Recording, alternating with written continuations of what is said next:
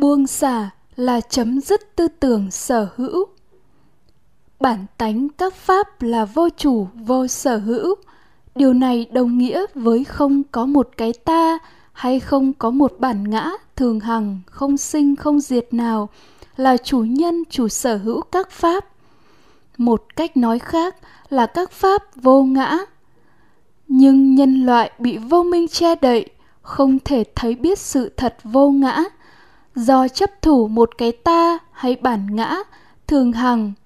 Và vì vậy, từng giây, từng phút một sống với tư tưởng làm chủ, tư tưởng sở hữu. Chính tư tưởng làm chủ, tư tưởng sở hữu, cái này là của ta, đưa đến sự ràng buộc vào các đối tượng.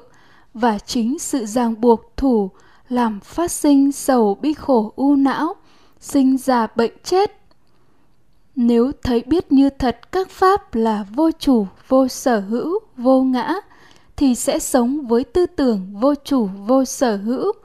Do vậy, ràng buộc sẽ chấm dứt và sầu bi khổ u não, sinh ra bệnh chết cũng sẽ chấm dứt.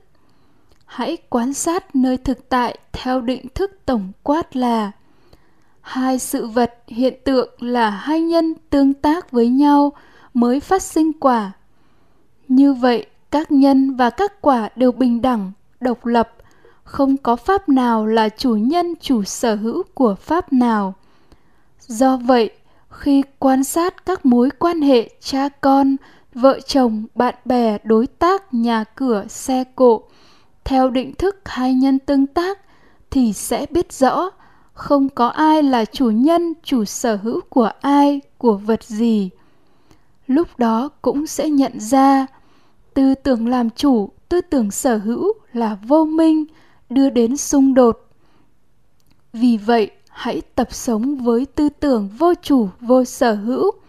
Hãy tập sống, chỉ sử dụng mà không sở hữu bất kỳ một đối tượng nào. Ngay đó sẽ chứng nghiệm. Độc lập không ràng buộc, giải thoát không hệ lụy với mọi đối tượng. Nhưng sống với tư tưởng vô chủ, vô sở hữu không phải muốn mà được, không phải nghe mà được, không phải tư duy lý luận suông mà được.